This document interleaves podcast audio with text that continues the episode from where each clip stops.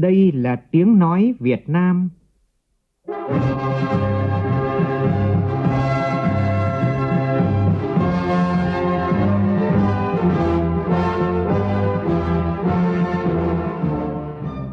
là tiếng nói Việt Nam, phát thanh từ Hà Nội, thủ đô nước Cộng hòa xã hội chủ nghĩa Việt Nam.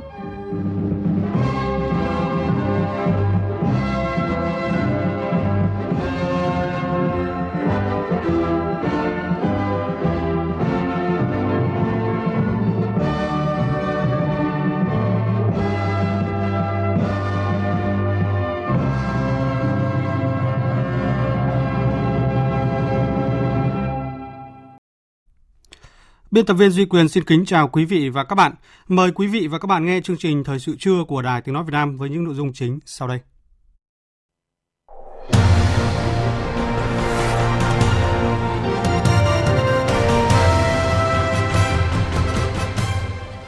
Thủ tướng Nguyễn Xuân Phúc dự hội nghị triển khai nhiệm vụ ngân hàng nhà nước năm 2020.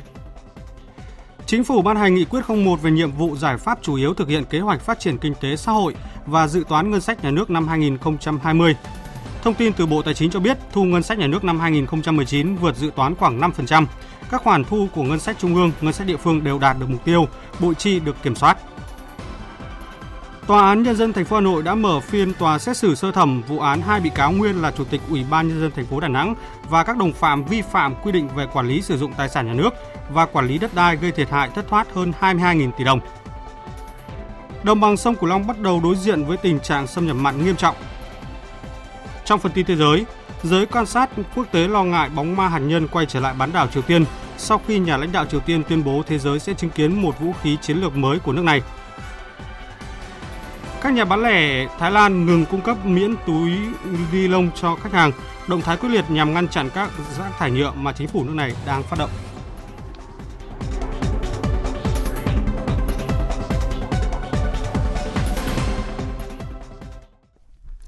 Bây giờ là tin chi tiết. Thưa quý vị và các bạn, trong ngày đầu tiên của năm mới 2020, Chính phủ đã ban hành nghị quyết 01 về nhiệm vụ giải pháp chủ yếu thực hiện kế hoạch phát triển kinh tế xã hội và dự toán ngân sách nhà nước năm 2020.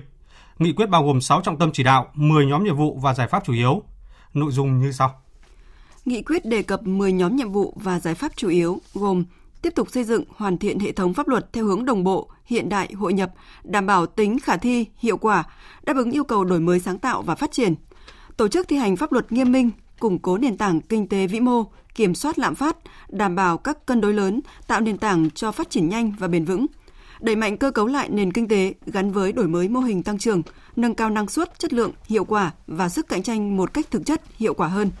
đồng thời huy động sử dụng hiệu quả các nguồn lực, đẩy mạnh xây dựng hệ thống kết cấu hạ tầng, phát huy vai trò của các vùng kinh tế trọng điểm, các đô thị lớn, tập trung nâng cao chất lượng nguồn lực gắn với đổi mới sáng tạo và phát triển, ứng dụng khoa học công nghệ hiện đại, đáp ứng nhu cầu thị trường với số lượng lớn, cơ cấu ngành nghề hợp lý, có cơ chế phù hợp thu hút trọng dụng nhân tài,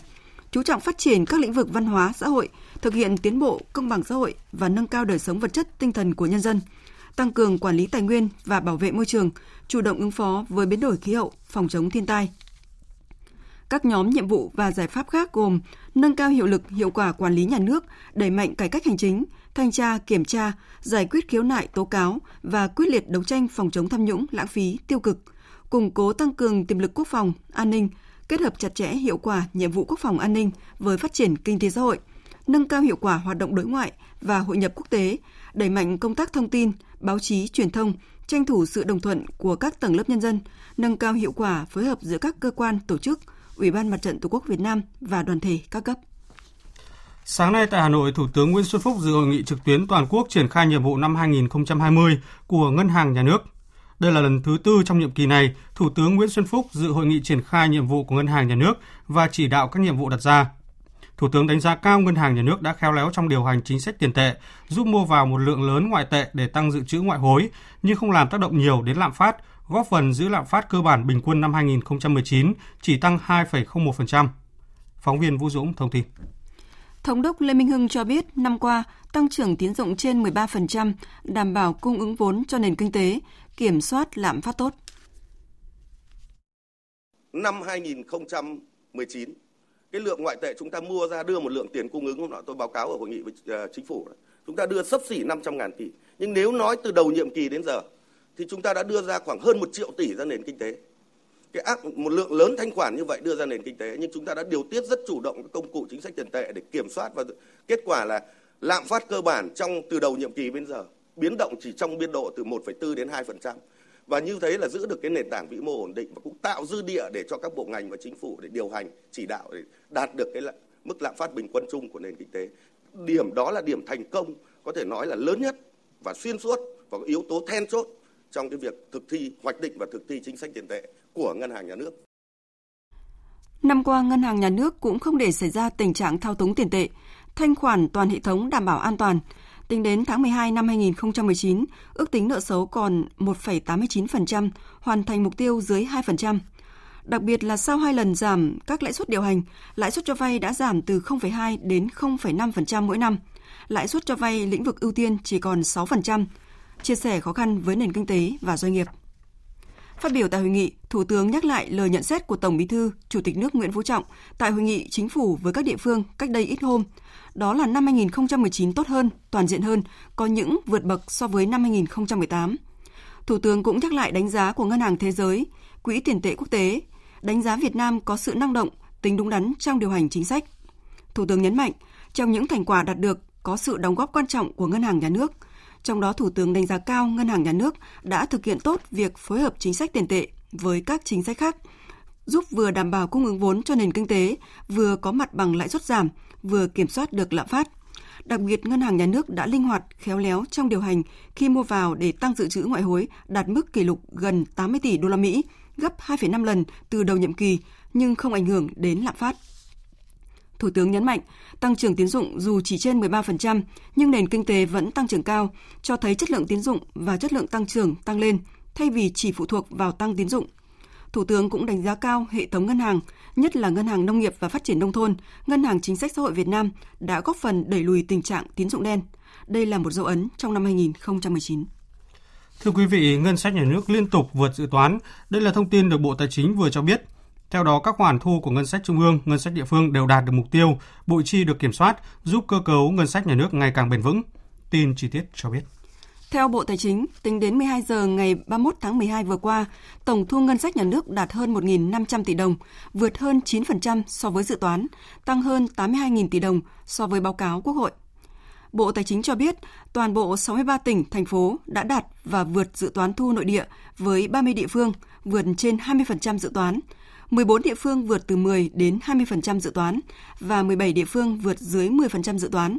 Những địa phương có kết quả thu cao là Ninh Bình, Bắc Giang, Bình Định và Phú Yên.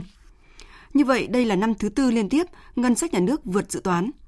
Bộ Tài chính cho biết, năm nay có ý nghĩa quyết định trong việc thực hiện các mục tiêu kế hoạch phát triển kinh tế xã hội 5 năm giai đoạn 2016-2020,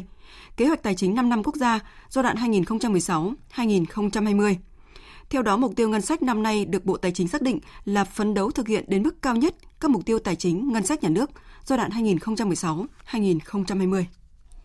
Sáng nay tại trụ sở chính phủ, tổ công tác của Thủ tướng Chính phủ có buổi làm việc bàn về xây dựng công cụ và kế hoạch cắt giảm, đơn giản hóa các quy định liên quan đến hoạt động sản xuất kinh doanh giai đoạn 2020-2025. Tổ công tác, tổ trưởng tổ công tác, Bộ trưởng chủ nhiệm Văn phòng Chính phủ Mai Tiến Dũng chủ trì buổi làm việc. Phóng viên Nguyễn Hằng đưa tin.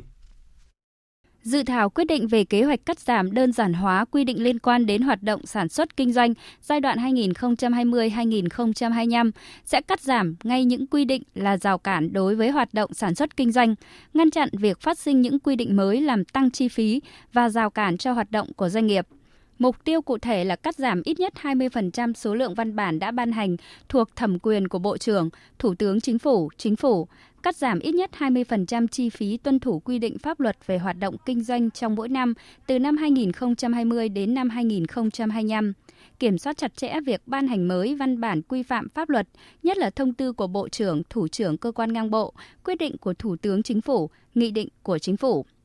Ông Phan Đức Hiếu, Phó Viện trưởng Viện Nghiên cứu Quản lý Kinh tế Trung ương cho rằng nên bổ sung trong quyết định cần một nghị định hướng dẫn, một nhóm vấn đề và một thủ tục hướng dẫn nhiều luật để tạo điều kiện thuận lợi cho sự phát triển. Hiện nay cái, cái mâu thuẫn giữa các luật chúng ta vẫn còn và sẽ còn tiếp tục. Nếu như các luật đấy vẫn để các nghị định riêng hướng dẫn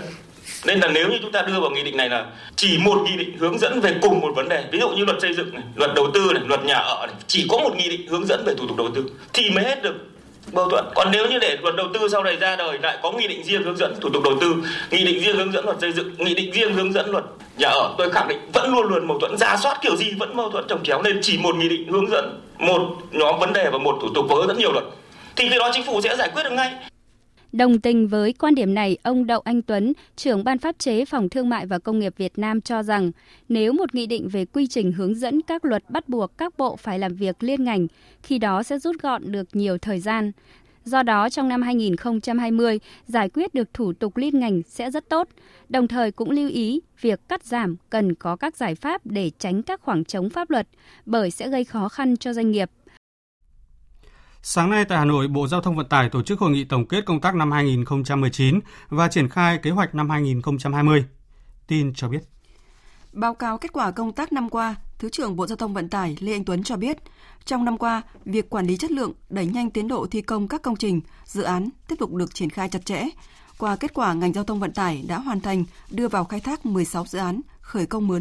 khởi công mới 15 dự án. Trong đó có một số dự án hoàn thành như cao tốc Pháp Vân Cầu Rẽ, giai đoạn 2, hầm Cú Mông, cao tốc Bắc Giang Lạng Sơn, cầu Vàm Cống, khởi công giai đoạn 2 đầu tiên của cao tốc Bắc Nam, đoạn Cam Lộ La Sơn và đoạn Cao Bồ Mai Sơn. Bộ Giao thông Vận tải đã cơ bản hoàn thành bàn giao cho các địa phương cọc mốc đền bù, giải phóng mặt bằng của 11 dự án thành phần thuộc dự án cao tốc Bắc Nam phía Đông và đã tổ chức thi công hai dự án thành phần đoạn Cam Lộ La Sơn và đoạn Cao Bồ Mai Sơn, triển khai sơ tuyển lựa chọn nhà đầu tư đối với 8 dự án đầu tư theo hình thức PPP hợp tác công tư. Về giải ngân, Thứ trưởng Lê Anh Tuấn cho biết dự kiến đến hết thời hạn giải ngân kế hoạch năm 2019 là ngày 31 tháng 1 năm nay của Bộ Giao thông Vận tải ước đạt 26.700 tỷ đồng, tương đương 88,6% kế hoạch năm 2019 được giao. Năm qua, sản lượng vận tải tiếp tục có sự tăng trưởng mạnh, ước đạt gần 1.700 triệu tấn hàng, tăng gần 10%, vận chuyển hành khách đạt hơn 5.000 triệu lượt, tăng hơn 11% so với cùng kỳ năm trước đó. Tại hội nghị triển khai nhiệm vụ ngành lâm nghiệp năm 2020 diễn ra vào sáng nay, Thứ trưởng Thường trực Bộ Nông nghiệp và Phát triển Nông thôn Hà Công Tuấn yêu cầu toàn ngành lâm nghiệp tập trung giả soát các chỉ tiêu về rừng để thực hiện quyết liệt đề án tái cơ cấu với mục tiêu tiếp tục duy trì độ tăng trưởng cao và ổn định không chỉ trong năm 2020 mà còn những năm tiếp theo. Phóng viên Minh Long đưa tin. Đạt và vượt tỷ lệ che phủ rừng và trồng rừng trong năm 2019, ngành lâm nghiệp tiếp tục có những đóng góp quan trọng vào tăng trưởng chung của ngành nông nghiệp và phát triển nông thôn với giá trị xuất khẩu đồ gỗ và lâm sản đạt 11,2 tỷ đô la Mỹ, tăng 5% giá trị so với năm 2018. Trên đà tăng trưởng đạt được hướng đến mục tiêu 12,5 tỷ đô la Mỹ giá trị xuất khẩu đồ gỗ và lâm sản. Tỷ lệ che phủ rừng đạt 42% trong năm 2020. Các đại biểu đề xuất phát huy lợi thế và tiềm năng về giá trị từ rừng, song song với bảo vệ và phát triển bền vững đối với 100% diện tích rừng hiện có. Cần chuyển hóa rừng trồng gỗ nhỏ sang gỗ lớn. Thứ trưởng Thường trực Bộ Nông nghiệp và Phát triển Nông thôn Hà Công Tuấn nêu rõ, mặc dù đạt được những kết quả tích cực, nhưng ngành lâm nghiệp cũng phải nhìn nhận những tồn tại hạn chế, cũng như những thách thức trong giai đoạn tới để phát triển ngành ổn định và hiệu quả tập trung vào giải quyết thị trường gắn với việc quản lý sản xuất theo chuỗi, nâng cao chất lượng giống, thâm canh để chuyển gỗ, rừng trồng gỗ nhỏ hiện nay sang gỗ lớn, phục vụ chế biến trong nước và xuất khẩu. Đồng thời với đó là quan tâm cơ chế chính sách để phát triển cái lâm sản ngoài gỗ, dịch vụ môi trường rừng phi lâm sản và hoàn thiện những cơ chế chính sách về hạ tầng để tạo cái môi trường thuận lợi không chỉ là cải cách hành chính mà kể cả những điều kiện cơ sở tầng để cho doanh nghiệp cho người dân người ta làm ăn kinh doanh phát triển Phiên giao dịch chứng khoán đầu năm 2020 được khai trương sáng nay tại Sở Giao dịch Chứng khoán Hà Nội. Đánh cổng khai trương phiên giao dịch này, Bộ trưởng Bộ Tài chính Đinh Tiến Dũng nêu rõ, chính phủ tiếp tục kiên định với chính sách ổn định kinh tế vĩ mô, đổi mới mô hình tăng trưởng, coi kinh tế tư nhân là động lực quan trọng để phát triển kinh tế. Do vậy, việc tiếp tục phát triển thị trường chứng khoán bền vững và phát huy vai trò của thị trường trong thời gian tới là rất quan trọng. Bộ trưởng Đinh Tiến Dũng cũng nêu ra các nhiệm vụ trọng tâm của thị trường chứng khoán Việt Nam trong năm nay. Theo đó, năm nay là năm chính phủ hoàn tất việc cổ phần hóa doanh nghiệp nhà nước theo chỉ đạo của chính phủ. Vì vậy, Bộ Tài chính sẽ kết hợp với các bộ ngành, chỉ đạo Ủy ban Chứng khoán Nhà nước và các đơn vị có liên quan tập trung thực hiện các mục tiêu trọng tâm, Cụ thể là hoàn thành xây dựng hệ thống văn bản quy phạm pháp luật về thị trường chứng khoán đầy đủ, bao quát và hoàn chỉnh vào đầu năm 2021 khi luật chứng khoán có hiệu lực. Bộ Tài chính cùng các đơn vị trong ngành chứng khoán đẩy nhanh thực hiện cơ cấu lại thị trường chứng khoán theo đề án cơ cấu lại thị trường chứng khoán và thị trường bảo hiểm. Trong đó chuẩn bị các điều kiện để thành lập Sở giao dịch chứng khoán Việt Nam và hoàn thiện sắp xếp lại bộ máy Sở giao dịch chứng khoán Hà Nội và Sở giao dịch chứng khoán Thành phố Hồ Chí Minh. Bộ trưởng Đinh Tiến Dũng nhấn mạnh, Ủy ban chứng khoán nhà nước cũng cần nghiên cứu và thực hiện các giải pháp phòng ngừa, xử lý rủi ro khủng hoảng nhằm đảm bảo an toàn cho thị trường chứng khoán, kịp thời xử lý các sự cố ảnh hưởng đến thị trường. Chủ tịch Ủy ban chứng khoán nhà nước ông Trần Văn Dũng cho biết, Ủy ban chứng khoán nhà nước sẽ có các chương trình và hành động cụ thể để đạt được mục tiêu và định hướng phát triển thị trường chứng khoán của Bộ trưởng Tài chính nêu ra cho năm nay. Sáng nay, Tòa án Nhân dân thành phố Hà Nội đã mở phiên tòa xét xử sơ thẩm vụ án hai bị cáo, nguyên là Chủ tịch Ủy ban Nhân dân thành phố Đà Nẵng và các đồng phạm về các tội vi phạm quy định về quản lý sử dụng tài sản nhà nước gây thất thoát lãng phí và vi phạm các quy định về quản lý đất đai. Đây là vụ án đặc biệt nghiêm trọng được dư luận xã hội quan tâm. Hầu hết các bị cáo trong vụ án là người từng giữ vị trí lãnh đạo chủ chốt của Ủy ban Nhân dân thành phố Đà Nẵng. Tại phiên tòa, hội đồng xét xử đã triệu tập 37 người và tổ chức có quyền lợi nghĩa vụ liên quan, trong đó có các công ty xây dựng 79, xây dựng Bắc Nam 79, IVC, Hưng Minh Phát, Nhất Gia Phúc, Du lịch Đà Nẵng, xuất nhập khẩu Đà Nẵng. Đại diện Ủy ban nhân dân thành phố Đà Nẵng có mặt tại phiên tòa với tư cách là nguyên đơn dân sự. Ngoài ra phiên tòa cũng có mặt 7 điều tra viên của cơ quan cảnh sát điều tra Bộ Công an, giám định viên của các cơ quan Bộ Tài chính, Bộ Xây dựng, Bộ Tài nguyên và Môi trường, Hội đồng định giá Trung ương, trong số 21 bị cáo trong vụ án này, đáng chú ý có ông Trần Văn Minh, nguyên Chủ tịch Ủy ban Nhân dân thành phố Đà Nẵng giai đoạn năm 2006 đến 2011, Văn Hữu Chiến, nguyên Chủ tịch Ủy ban dân thành phố Đà Nẵng giai đoạn từ năm 2011 đến 2014, Phan Văn Anh Vũ hay còn gọi là Vũ Nhôm, Chủ tịch Hội đồng Quản trị Công ty Cổ phần Xây dựng 79, Công ty Cổ phần Bắc Nam 79, Công ty Trách nhiệm hữu hạn IVC, Công ty Cổ phần Đầu tư Nhất Gia Phúc và nguyên Phó Chủ tịch Ủy ban Nhân dân, nguyên Phó Tránh Văn phòng Ủy ban dân thành phố Đà Nẵng, nguyên Giám đốc Sở, Phó Giám đốc Sở Tài nguyên và Môi trường, Sở Tài chính Đà Nẵng cùng nhiều bị cáo khác. Trong số 21 bị cáo, có 3 bị cáo bị tạm giam, 18 bị cáo bị áp dụng biện pháp ngăn chặn, cấm khỏi đi, cấm đi khỏi nơi cư trú. Theo cáo trạng của Viện Kiểm sát Nhân dân tối cao, đây là vụ án đặc biệt nghiêm trọng được dư luận xã hội quan tâm. Các bị cáo trong vụ án là người giữ vị trí lãnh đạo chủ chốt của thành phố Đà Nẵng. Vì những động cơ khác nhau, Trần Văn Minh và các đồng phạm đã vi phạm pháp luật nghiêm trọng, cố ý làm trái các quy định về quản lý, sử dụng tài sản nhà nước, các quy định về quản lý đất đai trong thời gian từ năm 2006 đến năm 2014, giúp cho Phan Văn Anh Vũ thu lợi bất chính, đặc biệt lớn thông qua việc nhận nhiều dự án đất, mua nhà thuộc sở hữu nhà nước, tạo dư luận bức xúc, gây hậu quả đặc biệt nghiêm trọng cho ngân sách nhà nước. Cụ thể, Trần Văn Minh và đồng phạm đã tạo điều kiện cho Vũ Nhôm trực tiếp được nhận chuyển giao tài sản, quyền quản lý, khai thác đối với 15 trong tổng số 22 nhà đất công sản và 6 trong tổng số 7 dự án đất trên cơ sở tạo cơ hội cho Vũ Nhôm có quyền quyết định việc chuyển nhượng, khai thác, sử dụng nhằm trục lợi. Hậu quả là số tiền nhà nước bị thiệt hại tại 22 dự án nhà đất công sản là trên 2.400 tỷ đồng, tại 7, tại 7 dự án là trên 19.600 tỷ đồng.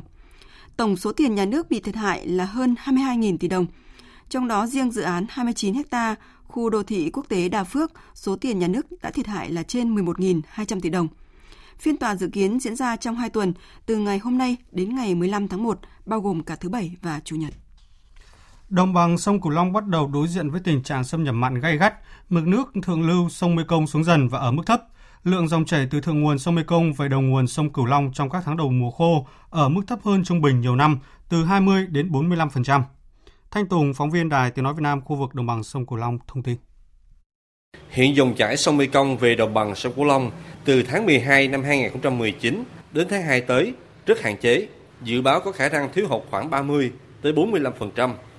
Chính vì vậy, vùng đồng bằng sông Cửu Long sẽ đối diện với tình trạng xâm nhập mặn gay gắt diễn ra sớm và sâu hơn, đặc biệt là ở các địa phương ven biển của vùng đồng bằng sông Cửu Long như Tiền Giang, Bến Tre, Trà Vinh, Sóc Trăng, Bạc Liêu, Kiên Giang, Hậu Giang và Long An. Thạc sĩ Nguyễn Hữu Thiện, chuyên gia độc lập về sinh thái cho biết, dự báo mặn sẽ gay gắt ngay từ đầu năm nay. Ngay từ tháng 7 đầu mùa lũ là nước nó đã thấp kỷ lục, thấp kỷ lục trong ờ, gần nửa thế kỷ. Cho nên vì vậy là nó không có nước để để vào ba cái túi tạm trữ là Tứ Giác Long Xuyên và Đồng Tháp 10 và biển Hồ Tông Lê Sáp, cho nên là qua mùa khô là không có nước nữa. Nên chúng ta có thể dự báo là mùa khô năm nay sẽ hạn mặn gây gắt hơn năm 2016 bởi vì bây giờ đó, chúng ta chỉ mới đầu mùa khô và muốn mưa thì phải 6 tháng nữa mới có mưa. Cho nên bây giờ chúng ta không có cái nguồn nào ở trên chảy về đủ mạnh để có thể có thể làm giảm xâm nhập mặn được. Mà chúng ta biết là cái ranh giới mặn ngọt ở đồng bằng sông Cửu Long là sự sự đấu tranh liên tục ngày đêm từng giây từng phút của hai cái lực là lực sông lực biển bất cứ khi nào mà sông nó yếu đi thì biển nó lấn vào. Chiều nay, Bộ Nông nghiệp và Phát triển Nông thôn đi kiểm tra công trình tại tỉnh Trà Vinh. Ngày mai 3 tháng 1 tại Bến Tre, Bộ sẽ tổ chức hội nghị triển khai công tác phòng chống hạn hán, xâm nhập mặn mùa khô năm 2019-2020 ở khu vực đồng bằng sông Cửu Long. Tiếp theo chương trình, biên tập viên Hiền Lương chuyển đến quý vị một số thông tin thời tiết đáng chú ý.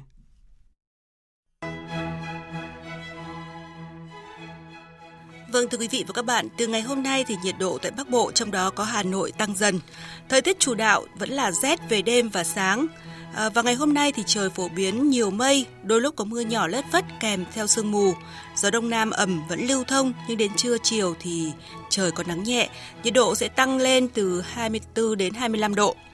À, riêng đối với khu vực miền Trung, do ảnh hưởng của không khí lạnh tăng cường lệch đông nên trong ngày hôm nay vẫn tiếp tục chịu ảnh hưởng của không khí lạnh và gió đông.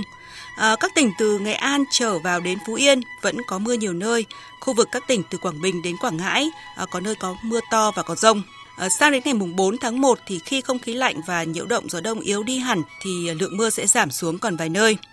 À, Tây Nguyên được dự báo là trời vẫn dịu mát với nhiệt độ cao nhất là từ 27 đến 30 độ, còn Nam Bộ sẽ có nắng nóng cục bộ với nhiệt độ là 34 35 độ.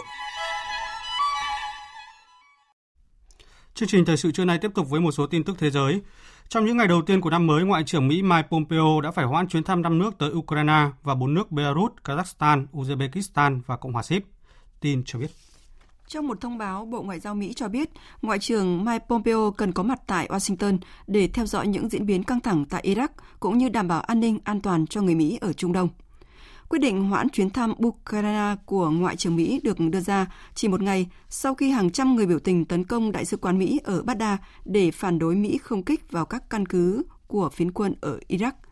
Trước tình hình căng thẳng ở Iraq, Mỹ đã điều thêm 750 binh sĩ tới Trung Đông. Theo Bộ Ngoại giao Mỹ, chuyến thăm của ông Mike Pompeo đến Ukraine sẽ được thu xếp lại trong tương lai gần. Đây là chuyến thăm thu hút sự chú ý của giới quan sát bởi nó diễn ra trước phiên luận tội Tổng thống Mỹ Donald Trump tại Thượng viện. Theo hãng tin Anh Reuters, hôm nay một trực thăng quân sự của Đài Loan Trung Quốc phải hạ cánh khẩn cấp tới một địa điểm ở phía Bắc do gặp sự cố. Vào thời điểm đó trên trực thăng có 13 người. Báo chí địa phương dẫn lời Bộ Quốc phòng Đài Loan Trung Quốc cho biết, trong số này có Tổng tham mưu trưởng quân đội Đài Loan. Hiện thì lực lượng cứu hộ Đài Loan Trung Quốc đang triển khai các chiến dịch để cứu hộ. Trung Quốc vừa lên tiếng cáo buộc và chỉ trích nước ngoài can thiệp vào tình hình Hồng Kông. Tin cụ thể như sau. Hôm qua, Văn phòng Liên lạc của Bộ Ngoại giao Trung Quốc ở khu hành chính đặc biệt Hồng Kông đã hối thúc các chính trị gia nước ngoài ngừng gây gắt rắc rối và can thiệp vào công việc của khu hành chính này. Tuyên bố của người phát ngôn văn phòng này nêu rõ, mặc dù Hồng Kông đã phải trải qua hơn 200 ngày bất ổn và người dân Hồng Kông hy vọng về một năm mới yên ổn, song một số chính trị gia nước ngoài lại đang hồ đồ bôi nhọ lực lượng cảnh sát, những người gìn giữ trật tự xã hội, đồng thời kích động các đối tượng gây rối và những người khác gây mất ổn định Hồng Kông. Chính quyền đặc khu Hồng Kông đang chuẩn bị nhiều biện pháp nhằm duy trì ổn định xã hội, tháo gỡ khó khăn cho người dân, trong đó có việc chuẩn bị thành lập một ủy ban đánh giá độc lập để nghiên cứu và giải quyết một loạt mâu thuẫn và những vấn đề sâu rộng. Chính quyền đặc khu sẽ cởi mở hơn trong việc cải thiện quản trị và lắng nghe dư luận nhằm đảm bảo việc quản lý được gần gũi hơn với người dân, tăng cường kết nối với mọi tầng lớp trong xã hội. Khu vực bán đảo Triều Tiên lại dậy sóng khi nhà lãnh đạo Triều Tiên Kim Jong Un tuyên bố sẽ trình làng các vũ khí chiến lược mới trong tương lai gần tuyên bố từ bỏ ràng buộc giao ước ngừng thử hạt nhân và tên lửa đạn đạo xuyên lục địa của Triều Tiên đang làm gia tăng lo ngại bóng ma hạt nhân đang có thể quay trở lại, với những cáo cảnh báo về mức độ nghiêm trọng chưa từng có. Biên tập viên Phạm Hà tổng hợp thông tin. Trong bài phát biểu năm mới, nhà lãnh đạo Triều Tiên Kim Jong Un cho rằng không có lý do nào để Triều Tiên phải đơn phương ràng buộc bởi cam kết nữa. Thế giới sẽ chứng kiến một vũ khí chiến lược mới của Triều Tiên trong tương lai gần. Ông cũng công khai tuyên bố rằng ngành công nghiệp vũ khí của Triều Tiên nên sản xuất hàng loạt đầu đạn hạt nhân và tên lửa đạn đạo. Tuyên bố này ngay lập tức khiến dư luận lo ngại. Tổng thư ký Liên Hợp Quốc Antonio Guterres hôm qua bày tỏ quan ngại sâu sắc về tuyên bố của Triều Tiên. Theo ông Guterres, không phổ biến hạt nhân vẫn là một trụ cột cơ bản của an ninh hạt nhân toàn cầu và phải được duy trì, đồng thời khẳng định can dự ngoại giao là con đường duy nhất dẫn tới hòa bình bền vững. Hàn Quốc cũng cho rằng việc Triều Tiên tuyên bố đưa ra vũ khí chiến lược mới không có ích cho các cuộc đàm phán. Người phát ngôn Bộ Thống nhất Hàn Quốc Lee Sang-min cho biết. Triều Tiên tuyên bố thế giới sẽ chứng kiến các vũ khí chiến lược mới. Hàn Quốc cho rằng nếu điều này được thực hiện, nó sẽ không giúp ích cho các cuộc đàm phán hạt nhân cũng như những nỗ lực thúc đẩy hòa bình trên bán đảo Triều Tiên. Tổng thống Mỹ Donald Trump hôm qua cho rằng ông có mối quan hệ tốt đẹp với nhà lãnh đạo Triều Tiên Kim Jong Un, đồng thời khẳng định ông không muốn có chiến tranh với Triều Tiên. Tôi có mối quan hệ tốt đẹp với nhà lãnh đạo Triều Tiên. Tôi biết nhà lãnh đạo Triều Tiên sẽ gửi một số thông điệp về các món quà Giáng sinh. Tôi hy vọng quà Giáng sinh là một bình hoa đẹp. Đó là những gì tôi thích. Chúng tôi đã ký một thỏa thuận tại Singapore và tôi nghĩ nhà lãnh đạo Triều Tiên là một người biết lời hứa. Đánh giá về những diễn biến mới nhất trên bán đảo Triều Tiên, chuyên gia Harry Kazianis thuộc Trung tâm Chiến lược Quốc gia ở Washington cho rằng, với cảnh báo về khả năng sẵn sàng phóng tên lửa đạn đạo xuyên lục địa cho thấy Triều Tiên muốn sử dụng sức mạnh gian đe hạt nhân để đạt được hai nhượng bộ mà nước này mong muốn từ Mỹ, đó là đảm bảo an ninh và nới lỏng trừng phạt. Thay vì theo đuổi đối thoại như hai năm qua, Triều Tiên bắt đầu quay trở lại con đường đối đầu để đạt được những mục tiêu này theo cách cũ. Theo ông Harry Kazianis, đây là một bước đi nguy hiểm nếu nó được thực hiện. Ukraine bắt đầu trung chuyển khí đốt của Nga sang châu Âu theo thỏa thuận vận chuyển mới, nhưng mét khối khí đầu tiên đã đến Liên minh châu Âu EU vào ngày hôm qua. Nga và Ukraine đã ký hợp đồng vận chuyển khí đốt mới vào ngày cuối cùng của năm 2019. Thời hạn hiệu lực của hợp đồng là 5 năm. Trong thời gian đó, Ukraine dự kiến sẽ nhận hơn 7 tỷ đô la Mỹ. Theo thỏa thuận mới giữa hai nước, khối lượng trung chuyển qua Ukraine để tới EU tối thiểu là 65 tỷ mét khối khí đốt trong năm nay và 40 tỷ mét khối khí đốt mỗi năm trong giai đoạn từ năm 2021 đến năm 2024. Sau thời hạn này, hợp đồng có thể sẽ được gia hạn tới 10 năm. Sau thất bại của thiết bị thăm dò mặt trăng số 2, Ấn Độ tiếp tục khởi động chương trình thám hiểm mặt trăng của thiết bị thăm dò mặt trăng số 3. Dự kiến vào tuần thứ ba của tháng này thì chương trình phi thuyền bay trong không gian có người lái lần đầu tiên của Ấn Độ bắt đầu được khởi động. Thiết bị thăm dò này sẽ được phóng vào không gian vào cuối năm nay hoặc đầu năm sau.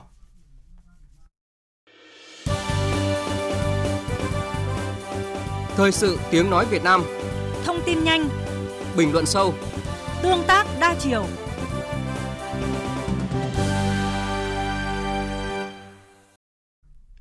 Quý vị và các bạn đang nghe chương trình Thời sự trưa của Đài Tiếng Nói Việt Nam. Chương trình tiếp tục với một nội dung kinh tế được nhiều người quan tâm. Thưa quý vị, trong năm 2019, dưới sự điều hành của chính phủ, sự vào cuộc chủ động của các bộ ngành địa phương đã giúp chúng ta điều hành lạm phát thành công ở mức thấp 2,7 đến 2,8%, góp phần ổn định kinh tế vĩ mô, hỗ trợ cho tăng trưởng kinh tế. Đây là mức tăng lạm phát thấp nhất trong 3 năm qua, khi năm 2018 là 3,54% và năm 2017 là 3,53%. Yếu tố lạm phát thấp còn tạo ra giá trị hơn cho mức tăng trưởng kinh tế trên 7% của năm nay. Phóng viên Văn Hiếu phỏng vấn ông Nguyễn Anh Tuấn, Cục trưởng Cục Quản lý giá Bộ Tài chính, Tổ trưởng Tổ giúp việc của Ban chỉ đạo điều hành giá của Chính phủ. Mời quý vị và các bạn cùng nghe. À, thưa ông, à, theo số liệu mới nhất của Tổng cục Thống kê thì năm nay à, nền kinh tế nước ta tiếp tục tăng trưởng trên 7%. Là năm thứ hai thì chúng ta đạt được con số này. Trong khi đó thì chỉ số lạm phát thì từ khoảng 2,3%, thấp hơn nhiều so với tăng trưởng. Vậy những con số này có ý nghĩa như thế nào trong bối cảnh nền kinh tế thế giới năm qua à, chứng kiến nhiều sự à, biến động? À, năm nay thì à, dự báo CPI à, bình quân của cả năm à, khoảng từ 2,7 à, đến 2,8. Đây là một con số cũng tương đối là thấp so với dự kiến tăng trưởng kinh tế trên 7%. Việc tăng trưởng mà tăng hơn cao hơn hơn gấp hai lần đối với chỉ số lạm phát bình quân thì cho thấy con số này rất ý nghĩa. Thứ nhất là cái việc thu nhập mà tăng thêm của người dân là tăng lên và cái sự chi tiêu cũng như là các hiệu quả chi phí của sản xuất của các doanh nghiệp là tốt. Và cái thứ hai nữa, đây là sẽ tạo cái niềm tin của người dân cũng như và xã hội vào cái công tác ờ, kiểm soát lạm phát cũng như là thúc đẩy tăng trưởng của chính phủ trong ổn định kinh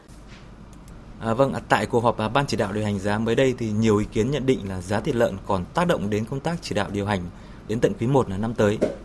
À, vậy để bình ổn giá thịt lợn thời gian tới thì chúng ta sẽ triển khai những giải pháp gì thưa ông?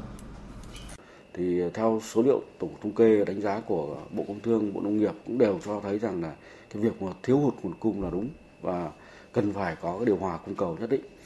thì đấy là một trong trong cái việc nhận định đánh giá và quan trọng nhất là bây giờ các bộ ngành phải điều tiết cái cung cầu để phù hợp với cái cái cái cái cái, cái mặt bằng giá cả thị trường và bình ổn giá đặc biệt là dịp Tết ờ, Nguyên đán canh tí và quý 1 năm 2020 thì chúng tôi cũng kiến nghị và đề nghị có cái giải pháp trong đó có cái giải pháp nhập khẩu thịt lợn từ các nước có cái đối tác thương mại với Việt Nam để tăng cái hai chiều thương mại thì qua đấy thì cũng sẽ bổ sung cái phần thiếu hụt nhất định và cũng ờ, rất là một kiến nghị các cái bộ chức năng quản lý cần phải có cái tạo thông thoáng hơn cho việc nhập khẩu này và cố gắng là cái việc nhập khẩu sẽ diễn ra nhanh chóng và bù đắp trong cái việc mà chúng ta đang thiếu hụt cái nguồn cung cục bộ trong dịp này, đặc biệt là phải đáp ứng được cái bổ sung nguồn cung cho dịp Tết Nguyên đán canh tí sắp tới. Ngoài yếu tố cung cầu, các mặt hàng trong à, rổ hàng hóa thì các yếu tố vĩ mô bên ngoài như xung đột thương mại à, giữa các nước lớn hay vấn đề tỷ giá đã được ban chỉ đạo lưu ý ra sao à, trong công tác chỉ đạo điều hành thời gian tới thưa ông? Trong năm 2020 thì ờ, chúng tôi có đánh giá ờ, về các cái thách thức cho công tác này. Thứ nhất là các yếu tố chính trị từ bên ngoài sẽ tác động vào trong nước, rồi ờ, xung đột thương mại giữa các nước lớn, rồi dịch bệnh trên phạm vi toàn cầu rồi thiên tai bão lũ rất là khó lường bên cạnh đó thì trong nước thì cũng sẽ chịu áp lực của các cái việc mà điều chỉnh giá các cái mặt hàng mà nhà nước tiếp tục kết cấu theo thị trường thứ hai là cũng sẽ Ờ, chịu trực tiếp từ các cái giá nhiên liệu từ nước ngoài, ví dụ như là xăng dầu, như giá ga. Rồi ờ, chúng ta cũng ờ, sẽ tiếp tục phải khắc phục cái dịch bệnh ừ, đặc biệt đối với thịt lợn trong thời gian vừa qua nó cũng tác động vào cái chỉ số này. Và cái thách thức nữa thì chúng ta cũng cần phải xây dựng cái kịch bản để chúng ta điều hành cái việc quản lý giá để theo cái lộ trình, cũng như là quản lý giá theo mục tiêu, kiểm soát lạm phát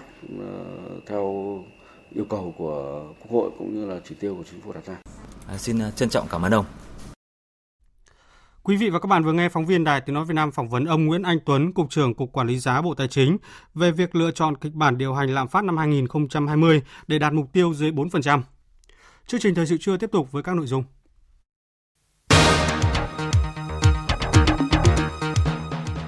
Đoàn công tác của Ban chỉ đạo Trung ương về phòng chống tham nhũng làm việc với Thành ủy Cần Thơ. Thành phố Quy Nhơn Bình Định được công nhận là thành phố du lịch sạch ASEAN Vietnam Airlines đưa siêu máy bay Boeing 787-10 vào khai thác trên đường bay tới Thượng Hải, Trung Quốc. Tại Iraq, người biểu tình đã rút khỏi khu vực đại sứ quán Mỹ ở thủ đô Baghdad, chấm dứt một giai đoạn bạo lực đỉnh điểm tại Iraq.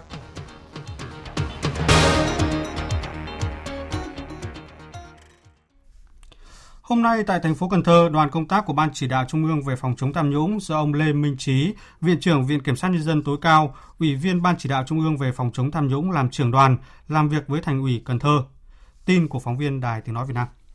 Đoàn công tác công bố dự thảo kết luận kiểm tra công tác lãnh đạo, chỉ đạo và tổ chức thực hiện đối với công tác tiếp nhận, giải quyết tố giác, tin báo về tội phạm và kiến nghị khởi tố có liên quan đến dấu hiệu tội phạm về trật tự quản lý kinh tế, chức vụ tại một số cấp ủy, tổ chức đảng và cơ quan chức năng thuộc Thành ủy Cần Thơ.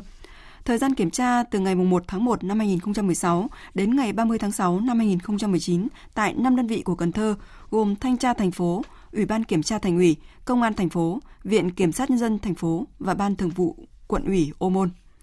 Theo ông Lê Minh Trí, mục đích lớn nhất của việc kiểm tra là đánh giá thực trạng, sự quan tâm của địa phương trong công tác lãnh đạo, chỉ đạo cũng như bài học kinh nghiệm đối với tin báo, tố giác tội phạm, thực thi pháp luật, góp phần phòng tránh oan sai, không bỏ lọt tội phạm.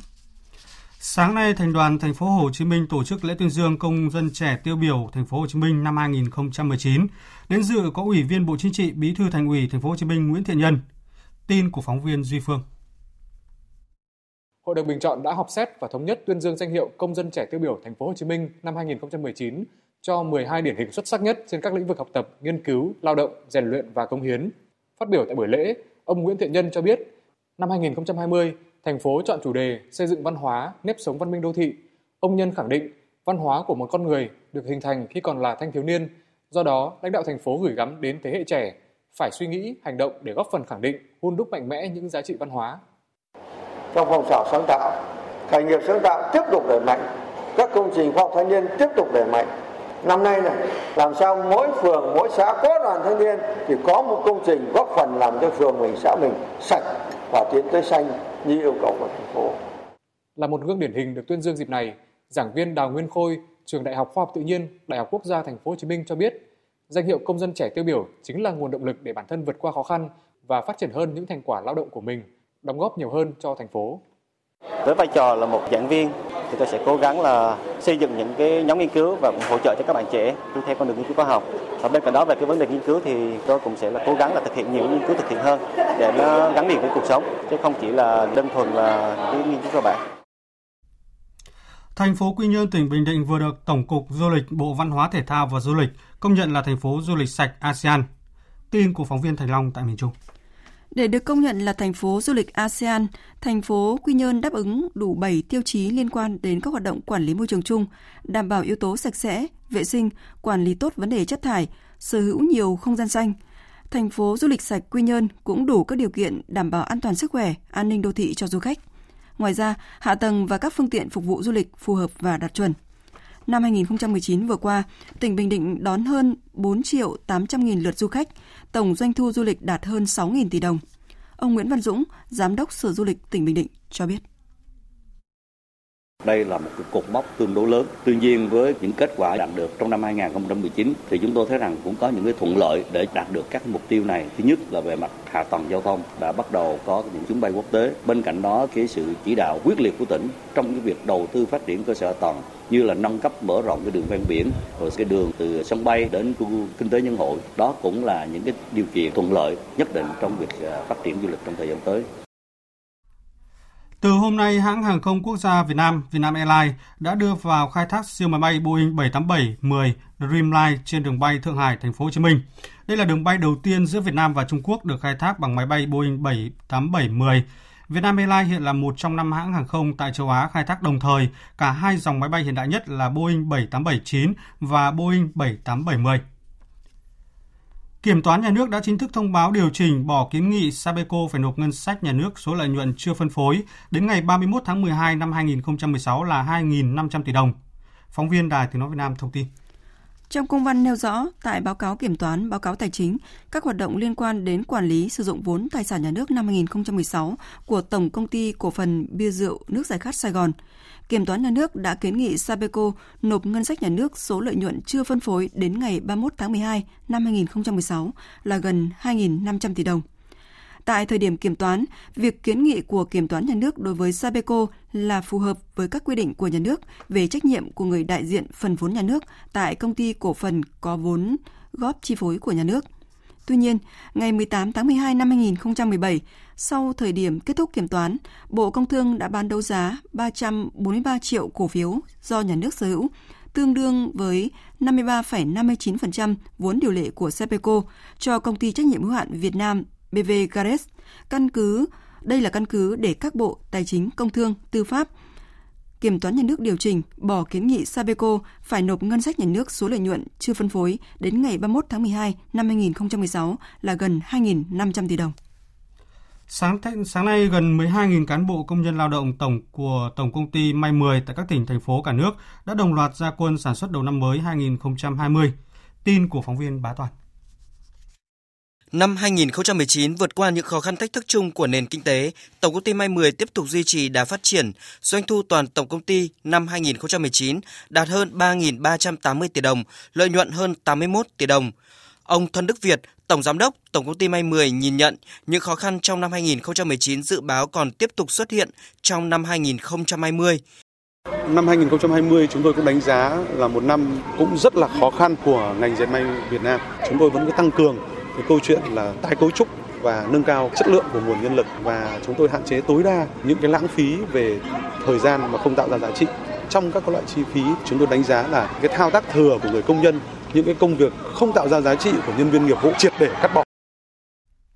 Sáng qua trong lúc tuần tra kiểm soát trên đường tránh Nam Hải Vân, Tổ công tác trạm cảnh sát giao thông cửa ô Hòa Nhơn, phòng cảnh sát giao thông công an thành phố Đà Nẵng phát hiện xe ô tô chở khách chở 70 cá thể rúi hay còn gọi là chuột tre không rõ nguồn gốc. Tại thời điểm kiểm tra, xe khách do ông Đặng Sĩ Ái Quốc, trú tại phường 5, thành phố Đông Hà, tỉnh Quảng Trị điều khiển, không chứng minh được nguồn gốc hợp pháp của 70 con rúi này. Hiện thì tổ công tác trạm cảnh sát giao thông cửa ô Hòa Nhơn đã bàn giao 70 con rúi này cho đội kiểm lâm cơ động, chi cục kiểm lâm thành phố Đà Nẵng để tiếp tục xác minh làm rõ nguồn gốc và xử lý. Mỗi ngày hàng trăm cá thể động vật hoang dã bị săn bắt buôn bán trái phép. Nếu thấy các vi phạm liên quan, quý vị hãy gọi tới đường dây nóng miễn phí 1800 1522 hoặc cơ quan chức năng gần nhất để thông báo.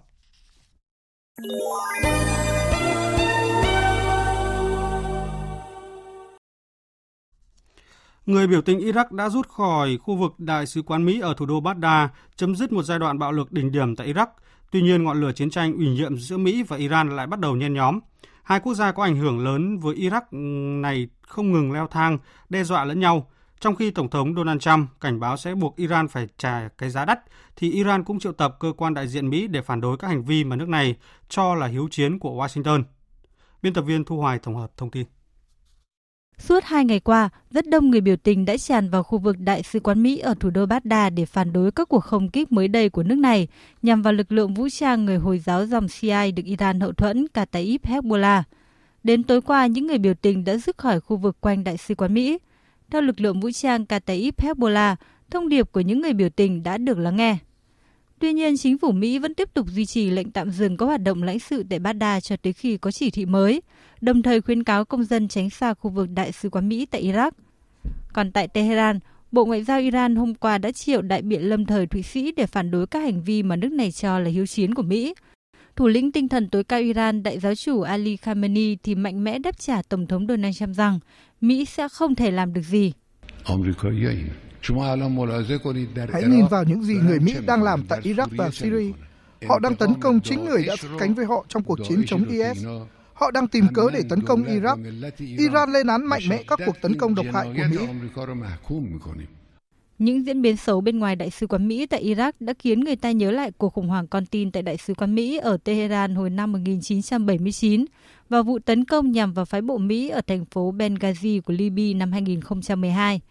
Tại Baghdad, các quan chức thân Iraq đang thúc đẩy một bản kiến nghị tại Quốc hội nhằm phản đối thỏa thuận hợp tác giữa Mỹ và Iraq cho phép Mỹ triển khai 5.200 binh sĩ trên lãnh thổ Iraq. Bắt đầu từ ngày hôm qua, 25.000 nhà bán lẻ tại Thái Lan bắt đầu ngừng cung cấp miễn phí túi ni lông, một động thái quyết liệt nhằm ngăn chặn rác thải nhựa, đặc biệt là các sản phẩm nhựa dùng một lần. Với chiến dịch mang tên Hàng ngày nói không với túi ni lông, các quan chức Thái Lan hy vọng chiến dịch sẽ giúp giảm 45 tỷ chiếc túi ni lông hoặc 225.000 tấn chất thải nhựa mỗi năm.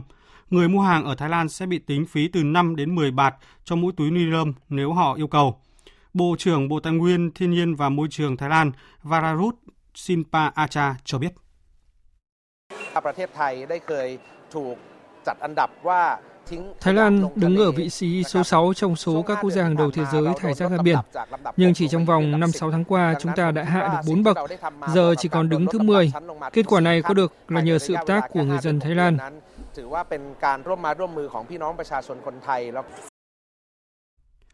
Ngoài ra, vào đầu năm 2022, Thái Lan cũng sẽ ban hành lệnh cấm đối với các hộp xốp nhựa chứa thực phẩm dùng một lần, ống hút nhựa và cốc nhựa. Hàng loạt các lệnh cấm nghiêm ngặt chính là một phần trong lộ trình dài hơi của chính phủ trong công tác quản lý chất thải nhựa trong giai đoạn từ 2018 đến năm 2022. Thảm họa cháy rừng tại Australia trong nhiều tháng nay đang gây thiệt hại nặng nề cho người dân nước này. Ít nhất 18 người được cho là đã thiệt mạng và dự báo con số này sẽ tiếp tiếp tục tăng khi nhiều người còn đang mất tích và một số khu vực đang bị ngọn lửa cô lập.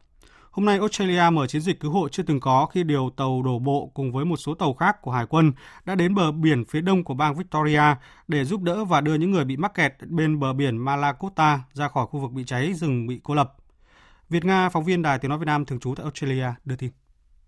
Tàu đổ bộ Hamastrus cùng với một số tàu hải quân khác của Australia mang theo thực phẩm, nước, nhiên liệu cùng các nhân viên y tế, các trang thiết bị y tế, thuốc men và các lều trú tạm để cung cấp hỗ trợ cho những người bị mắc kẹt tại bờ biển Malakota. Hôm qua, một số máy bay của không quân Australia cũng đã được điều động đến khu vực để đưa người già, trẻ nhỏ và những người bị mắc các bệnh về hô hấp đến nơi an toàn.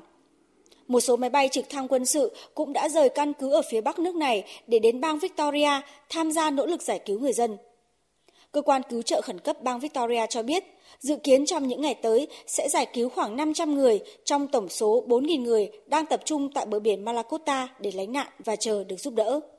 Chiến dịch giải cứu diễn ra sau khi thị trấn Đông Gippsland bị biển lửa cô lập hoàn toàn vào ngày 31 tháng 12 vừa qua, khiến người dân và khách du lịch phải di tản đến bờ biển Malakota để lánh nạn. Nhiều thị trấn trong khu vực đã bị cắt điện và mạng điện thoại cũng không thể hoạt động. Thời tiết mát dịu hơn vào ngày hôm nay cũng tạo điều kiện để hàng nghìn xe ô tô nối đuôi nhau rời khỏi các thị trấn nằm ở bên bờ biển phía nam bang New South Wales. Tình hình cháy rừng vào những ngày cuối năm vừa qua cũng khiến hàng nghìn người bị mắc kẹt khi đến đây nghỉ lễ. Hàng dài người xếp hàng trước cửa cửa hàng bán xăng, siêu thị để chờ tới lượt mua nhiên liệu và nhu yếu phẩm cần thiết. Theo dự báo, thời tiết vào ngày thứ Bảy tới sẽ còn tồi tệ hơn. Vì vậy, các cơ quan chức năng yêu cầu người dân cố gắng rời khỏi các khu vực có nguy cơ cao trước khi quá muộn. Quý vị và các bạn đang nghe chương trình Thời sự trưa của Đài Tiếng Nói Việt Nam. Tiếp theo như thường lệ là trang tin đầu tư tài chính và bản tin thể thao. Trang tin đầu tư tài chính. Thưa quý vị và các bạn, ở thị trường vàng trong nước, mở cửa phiên giao dịch đầu năm mới, giá vàng miếng SJC được công ty vàng bạc đá quý Sài Gòn niêm yết ở mức mua vào 42 triệu 370 000 đồng và bán ra là 42 triệu 720 000 đồng một lượng. Mức giá này tăng 120 000 đồng một lượng chiều mua vào, nhưng giảm 30 000 đồng chiều bán ra so với giá khảo sát trước kỳ nghỉ lễ. Tuy nhiên, đến trưa nay, giá mua và bán đã về lại mức 42 triệu 280 000 đồng và 42 triệu 630 000 đồng một lượng. Còn trên thị trường tiền tệ thì giá trung tâm được Ngân hàng Nhà nước công bố áp dụng cho hôm nay là 23.150 đồng đổi một đô la Mỹ, giảm 5 đồng so với mức công bố phiên trước kỳ nghỉ lễ. Tính theo ngày làm việc, đây là phiên thứ ba liên tiếp tỷ giá trung tâm được điều chỉnh giảm. Trong khi đó, giá đô la Mỹ tại các ngân hàng thương mại sáng nay tiếp tục hầu như không có thay đổi. Vietcombank và BIDV mua vào ở mức 23.110 đồng và bán ra là 23.230 đồng một đô la. Theo báo cáo của Ngân hàng Nhà nước, đã đưa sấp xỉ 500.000 tỷ đồng vào nền kinh tế trong năm 2019, tăng trưởng tín dụng đạt sấp xỉ 14%, tương ứng cung ứng 8,2 triệu tỷ đồng ra nền kinh tế. Quy mô vốn cung ứng lớn nhưng vẫn đảm bảo an toàn và chất lượng. Theo kế hoạch của Ngân hàng Nhà nước, mục tiêu năm 2020 là tổng phương tiện thanh toán tăng 14%, tín dụng tăng 13%. Chuyển sang tin diễn biến giao dịch trên thị trường chứng khoán, mở cửa ngày giao dịch đầu tiên của năm mới 2020, thị trường vẫn chưa có được động lực thúc đẩy mới nào đáng kể. Trong khi đó, áp lực bán luôn trực chờ khiến VN Index gặp khó trong việc giữ mốc 960 điểm. Kết thúc phiên giao dịch sáng nay, VN Index đạt 963 điểm, tăng hơn 2 điểm so với chốt phiên trước. Tổng khối lượng giao dịch đạt hơn 106 triệu đơn vị, tổng giá trị giao dịch đạt 1.800 tỷ đồng. HNX Index đạt 102,4 điểm, giảm nhẹ so với chốt phiên trước. Chỉ số Upcom Index đứng ở mức 56,6 điểm. Đầu tư tài chính biến cơ hội thành hiện thực. Đầu tư tài chính biến cơ hội thành hiện thực. Thưa quý vị và các bạn, thị trường chứng khoán năm 2020 sẽ tiếp tục phát triển cả về quy mô và chất lượng. Đây là nhận định được Bộ trưởng Bộ Tài chính Đinh Tiến Dũng đưa ra tại lễ đánh còng khai trương phiên giao dịch chứng khoán đầu năm mới 2020 được tổ chức tại Sở Giao dịch Chứng khoán Hà Nội vào sáng nay.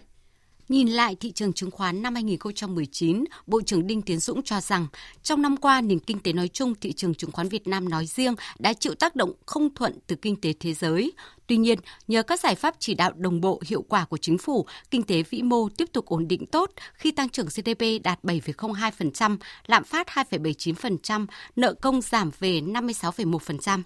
Những nền tảng này giúp cho thị trường cổ phiếu trong năm 2019 tăng 7,5% về chỉ số, tăng 10,6% về quy mô vốn hóa và đạt gần 80% GDP. Với những cơ sở có được từ năm 2019, ông Nguyễn Thanh Kỳ, Tổng thư ký Hiệp hội Kinh doanh Chứng khoán Việt Nam tin tưởng.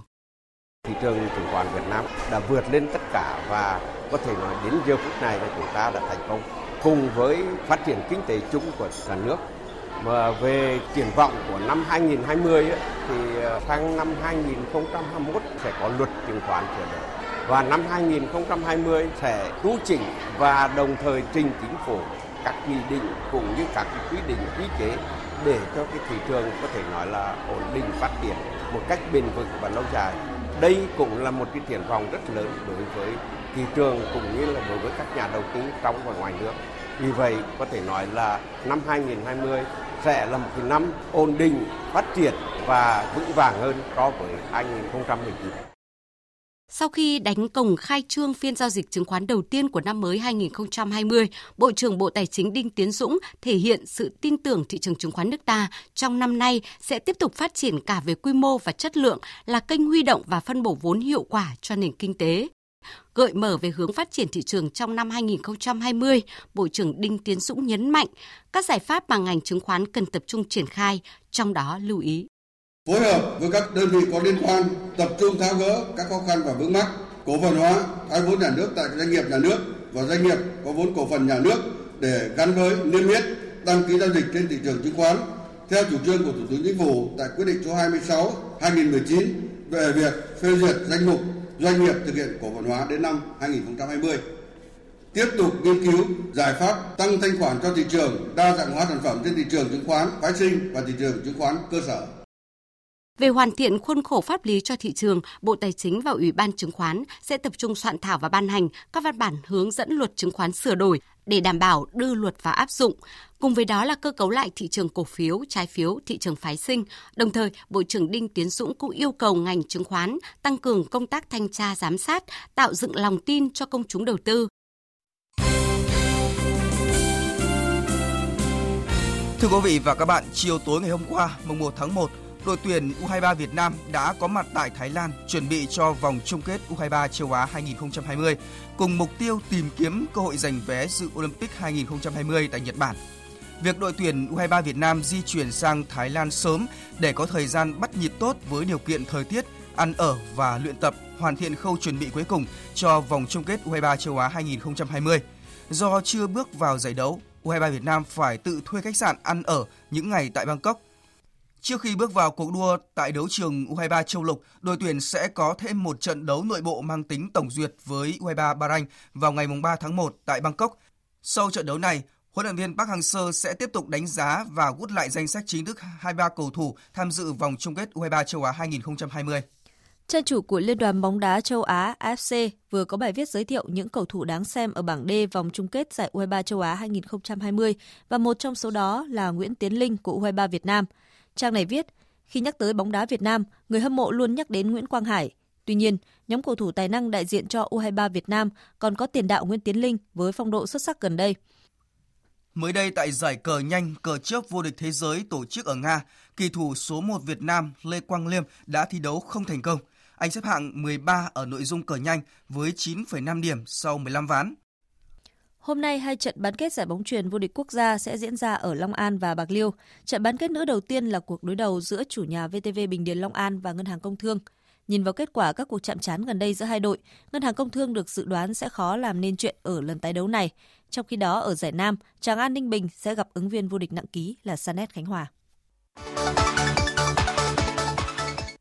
Đêm qua và dạng sáng nay diễn ra loạt trận đấu thuộc vòng 21 giải bóng đá ngoại hạng Anh huấn luyện viên Mikel Arteta đã có chiến thắng đầu tiên trên cương vị thuyền trưởng của Arsenal trước MU. Trong khi đó, huấn luyện viên Carlos Ancelotti cùng Everton nhận thất bại trong chuyến làm khách trên sân của Manchester City.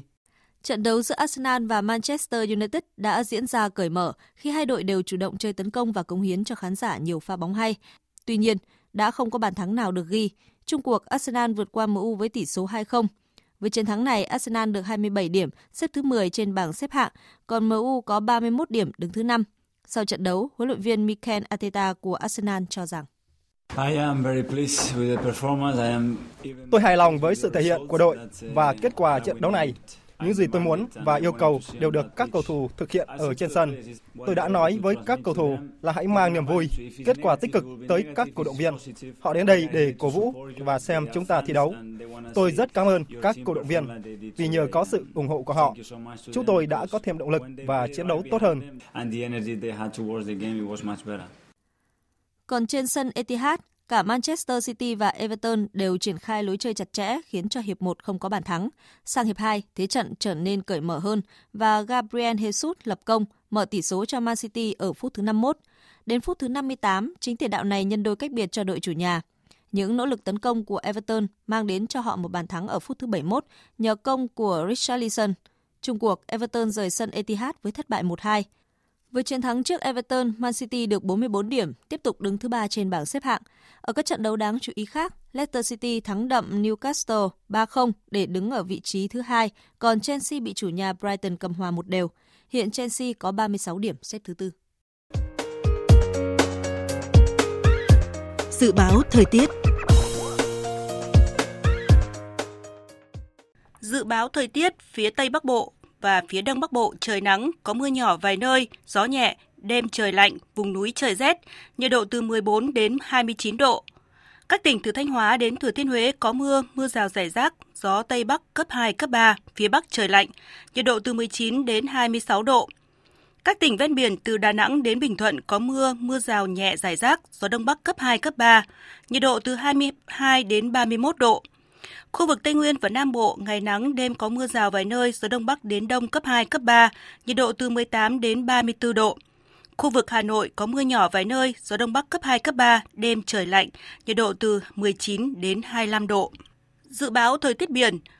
Vùng biển Bắc Vịnh Bắc Bộ, Nam Vịnh Bắc Bộ, vùng biển từ Quảng Trị đến Quảng Ngãi, từ Bình Định đến Ninh Thuận có mưa vài nơi, tầm nhìn xa trên 10 km, gió Đông Bắc đến Đông cấp 3, cấp 4.